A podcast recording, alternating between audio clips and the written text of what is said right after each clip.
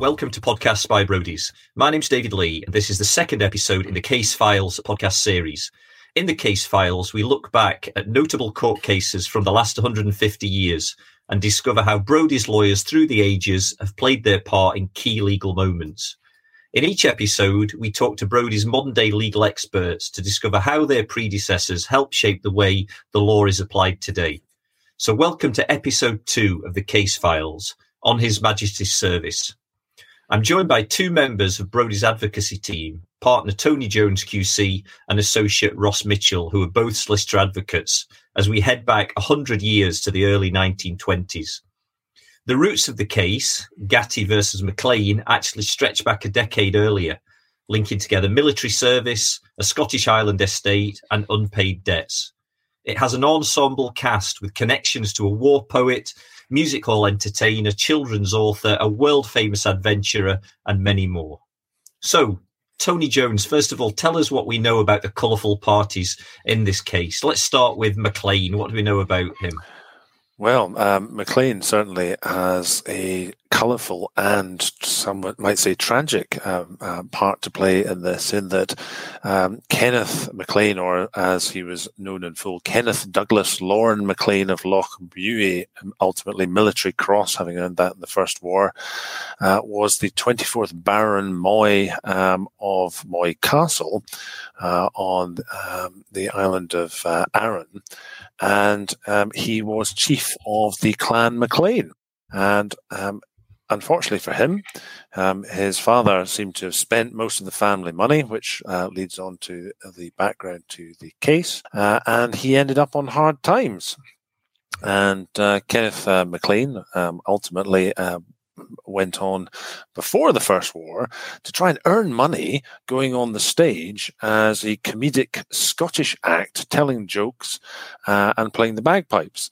And that might seem extraordinary to us um, sitting here in 2021, but uh, there was precedent for that. Those of you that are old enough know Sir Harry Lauder made a very fine living uh, out of doing exactly that. Uh, and evidently, Kenneth uh, Maclean thought that he would do the same and even went to America to, to ply his trade as a as a comedic actor. Okay, so uh, obviously Maclean is uh, is touring around trying to make his living uh, as, as, as a music hall entertainer. Uh, as you say, this is very much hard times. I, th- I, believe his family had been there for centuries on the island. Well, they had been there for centuries. They'd been there for uh, by this time about five hundred years, and um, being of the clan Maclean, apparently they had been gifted the, the land or given granted the land um, for fighting for one of the Scottish kings back in the 1300s. So they'd been there a long time, and indeed uh, he had a castle, Moy Castle, which still exists today, although um, it's uh, perhaps not in the state that it was 500 years ago. Okay, and so what do we know about uh, Maclean's protagonist here, uh, Sir Stephen Gatty? Well, uh, Sir Stephen or Sir Stephen Herbert Gatty was the Chief Justice of Gibraltar, uh, interestingly enough, and he was the son of a children's author, Margaret Scott uh, Gatty, who herself was the daughter of Admiral Lord Nelson's confidential secretary and chaplain, a Dr. Scott. And um, his daughter, uh, Hester, went on to marry the poet Siegfried Sassoon. And at their wedding, the best man was none other than Lawrence of Arabia, uh, hence your reference to adventurers at the start.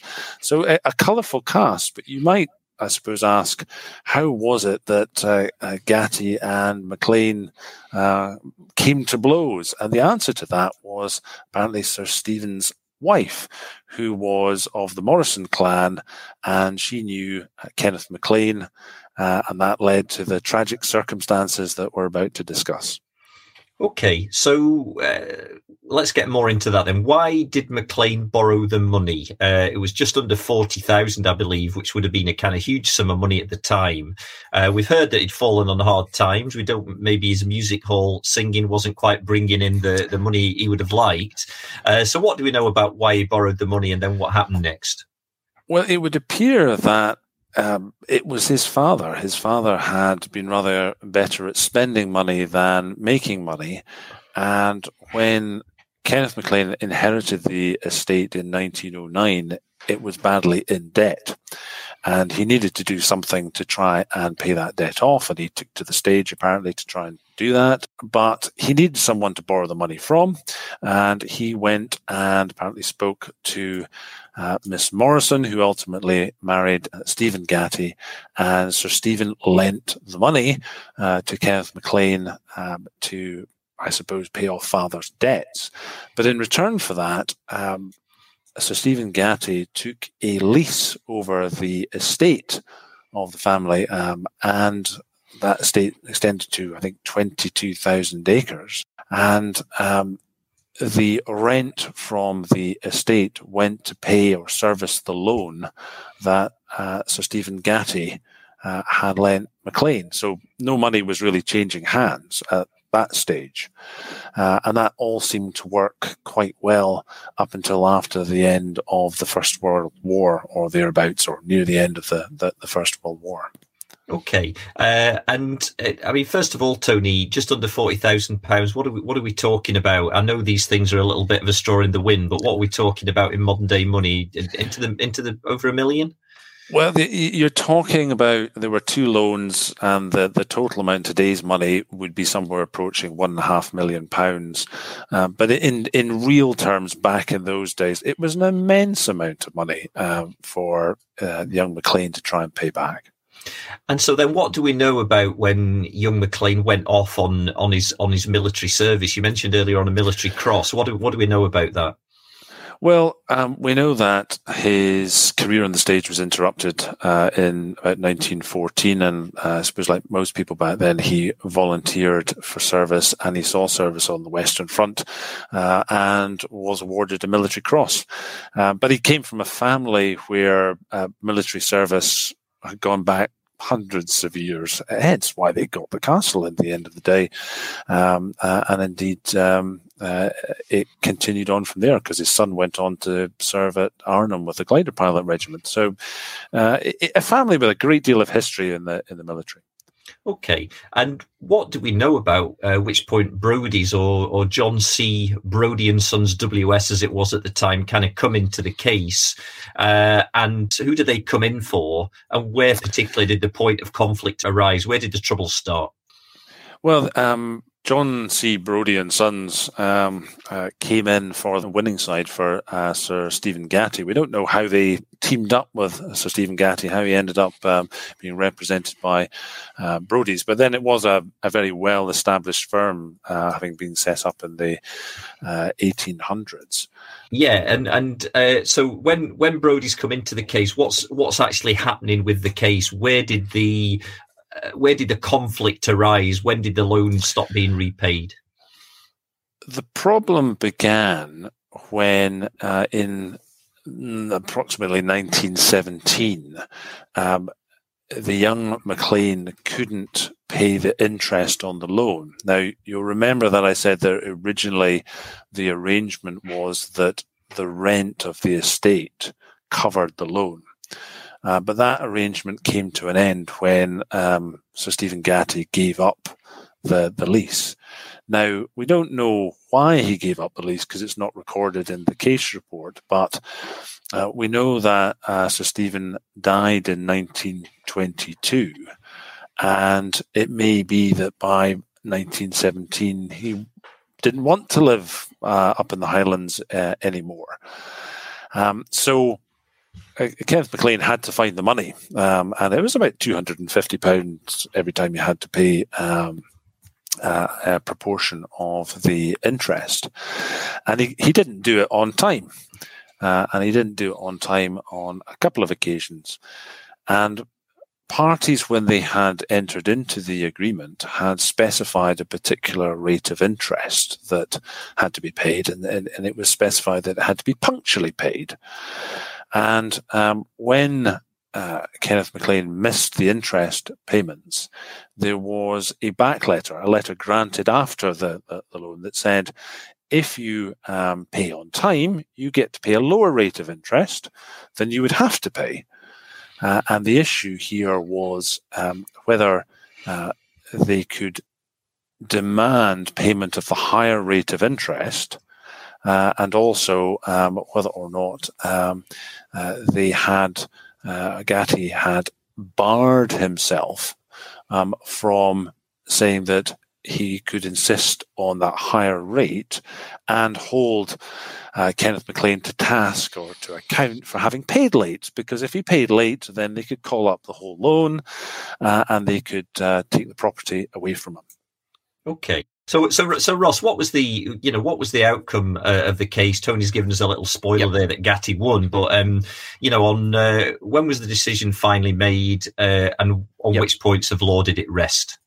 Yeah, I mean, so the case uh, makes its way eventually to the House of Lords um, with the decision um, coming out in 1921. Uh, and as Tony pointed out, the stakes for the McLean family were really high by the time this case gets to the House of Lords. And, you know, un- fairly unusually, the, the court sort of expressed uh, a recognition of, of, of, how high the stakes were. Um, Viscount Finlay, for example, uh, at the start of his speech, points out that he's come to the conclusion that although there is great hardship in enforcing the strict rights of the parties in this case, it's better that these rights should be enforced, even though there is hardship in the individual case, um, than that the principle should be uh, trenched upon.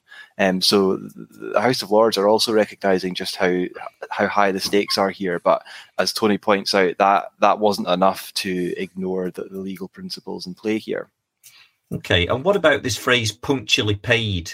Uh, you know, what do we know about why? Why is that such an such an important sort of use of words? Yeah, so McLean was running, attempting to run two arguments in this case, and, and he lost on both points. And as you point out, David, the first one was all to do with the word punctually and how that ought to be interpreted by the court.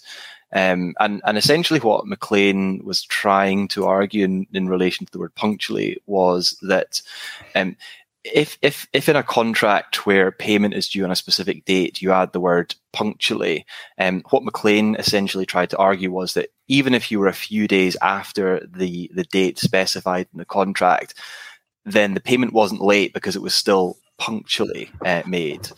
And when I started reading this case, I thought there's no there's no chance this argument's got any shot of success.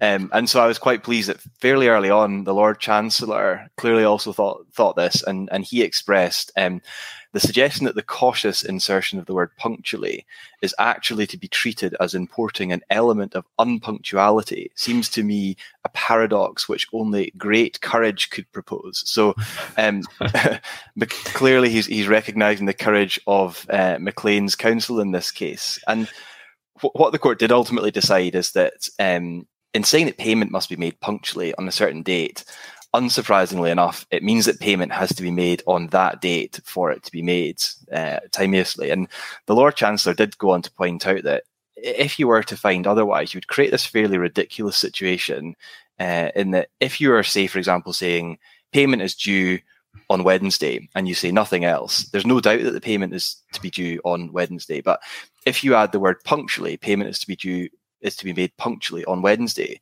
The creditor is putting themselves in a worse situation by adding the word punctually than if they just said payment on Wednesday, which is clearly not what the word punctually is intended to do in this contract. Okay, and and you said that McLean had argued two particular points. What was the second one? Yeah, so the second one is probably the more interesting point for uh, today's purposes and, and, how this case continues to apply. But what it was uh, was that Gatty, the, the pursuer in this case, was personally barred from seeking payment at the high rate of interest. So personal bar is also sometimes referred to as uh, estoppel, for example, in, in English law. And it basically means that because of the way that you've conducted yourself um, or communicated certain things, you're prevented from from acting in, in a certain way in the future. So what MacLean argued in this case was that because Gatty had previously, uh, when payment was late, sent a letter saying, please make payment now at the lower interest rate and accepted a late payment um, at the lower rate of interest rather than strictly insisting on, on, on the higher rate of interest. That meant that uh, on the next occasion when a similar set of circumstances occur, i.e., McLean has paid late, McLean was arguing, well, because Gatty had essentially accepted a lower rate of payment uh, on a previous occasion um, and and sent that letter saying, please make payment again in future, he was basically prevented from insisting on strictly what the terms of the contract said in future because he'd forgiven a prior breach, basically. Uh, and so what what Vi, the court didn't agree with McLean on that point. Um, and Viscount Finlay said that under these circumstances, it appears to me that there is no ground whatever for alleging that there was any course of dealing which would modify the contract or that the defenders were in any way misled by the actings of the creditors into not paying with punctuality. So, in this case, sending a single letter after a mispayment saying, um, please make payment again um, at the lower rate and accepting that didn't mean that the, the strict terms of the contract couldn't be enforced uh, in the future by, by Mr. Gatty. Okay, so it's a it's a it's a two 0 defeat for McLean at the moment, and, and what what about the fact that McLean was overseas? Tony, uh, was that raised as an issue in this case in terms of him not being able to repay uh, the debt? There was an attempt um, in the the case note indicates that because he was serving abroad in the army um, in 1917, uh, that he was entitled to plead a piece of legislation called the Courts Emergency Powers Act of 1917, Section Three, but that argument really wasn't insisted upon in the House of Lords, and as Ross has indicated, um, given that um, extreme courage was apparently required to advance the argument about punctuality, um, it perhaps um, was seen as senior counsel as complete suicide um, to advance the argument under the emergency powers legislation. So they, although it was mentioned, it wasn't really pushed. Okay, and what what do we know about what happened to the to the parties next after after the case was decided? Well, uh, that's interesting in itself because um, there's a story about what happened. Sir Stephen Gatty uh, died in, in 1922, so presumably um, they got their money from the sale of the estate. Uh, and McLean himself died in 1935. The current um, chief of the clan, McLean, I understand is uh, based in South Africa. I don't know the family history. Um, uh, the McLean clan still looks at Castle Moy as being the, the seat of the, the clan. Uh, but interestingly, in 1922, um, the estate uh, was um, purchased by uh, the Corbett family, um, who uh, appear to have made um, their fortunes in brewing um, in England. Uh, and is still owned by um, one of the, the Corbetts to this day. Uh, but the, the story has an interesting uh, twist in that um, Hester, the, the daughter of um, Sir Stephen Gatty, who knew the estate because she had grown up there, uh, when she separated um, from Siegfried Sassoon. Um, she apparently went back um, to, to the island to, to live out her days there. And in fact, um, the Corbetts appear to have sold her a cottage there in which she could she could live. So clearly, um, there's a draw there to take people back. There's definitely a period drama in all of this. There really is a TV drama to be made to be made out of all these colourful characters. I think. David, you're absolutely right, and uh, the one that springs to mind is Downton Abbey, because of course Downton Abbey is set exactly within that period, and um, a number of the things that feature in this case, you know, um, money troubles and uh, that are common. Uh, but all this case, I mean, it's heard in November of 1920, um, by which point um, the Spanish flu pandemic has been raging through the, the population. Uh, and here we are in um, November 2021, um, 101 years later, um, dealing with something that is largely similar. Yeah, His, well, history very much repeats itself. So, so Ross, um, how has this case, how has Gatty versus McLean sort of resonated, uh, you know, a, a, hundred years through history, and uh, how has it influenced more recent cases? Yeah, I mean the case is well known, and and that's largely because uh, of of what it says about the concept of of personal bar, as I'd mentioned, estoppel in, in English law, um, and that came from the speech of the Lord Chancellor, um, who said, and, and I'll cite it here because it's uh, it's such a clear enunciation of the law. Uh, the learned counsel cited various authorities in which these doctrines have been discussed, but the rule of estoppel or bar as I have always understood it, is capable of extremely simple statement, where A has by his words or conduct justified B in believing that a certain state of facts exists, and B has acted upon such belief to his prejudice, A is not permitted to affirm against B that different state of facts existed at the same time. So it's a really great example of succinctly explaining a legal concept that um, could very easily be explained in 10 times as many words. And, and often what gives a judgment uh, real longevity of life in this case is, is not because it's necessarily an overturning of precedent or a new statement of legal principle, but because it takes a concept from multiple different sources uh, and explains it in a clear and understandable way, which which makes it easier to deploy in, in the future. And that continues to be the case um, with this particular case. So, for example, I mean, it, it continues to be cited today uh, numerous times every year. For example, last year, uh, even just last year, it was cited by Lord Tyre in the Commercial Court um, in the case HCC International Insurance against the Scottish ministers, which is all to do with the building and, and financing of, of Calmac ferries. So it continues to be applied um, in, in cases today. Uh, for those of you who haven't listened to episode one of the case files yet, then uh, uh, we, we have got a shipbuilder uh, going all the way back, sort of deep into the 19th century, and then bringing us right up to date in episode two with the case that Ross has mentioned with the with building ships in in the 2020s. So a clear connection there, and just to, just to wrap up now, uh, Tony, you know, uh, we, we talked there about some of McLean's arguments requiring great courage. You know, if a, if a similar case like this came up today, uh, you know, do you think do you think Maclean might argue things in a in a, in a slightly different way, uh, or do you think he'd have to have courage to uh, to have any chance of winning this case?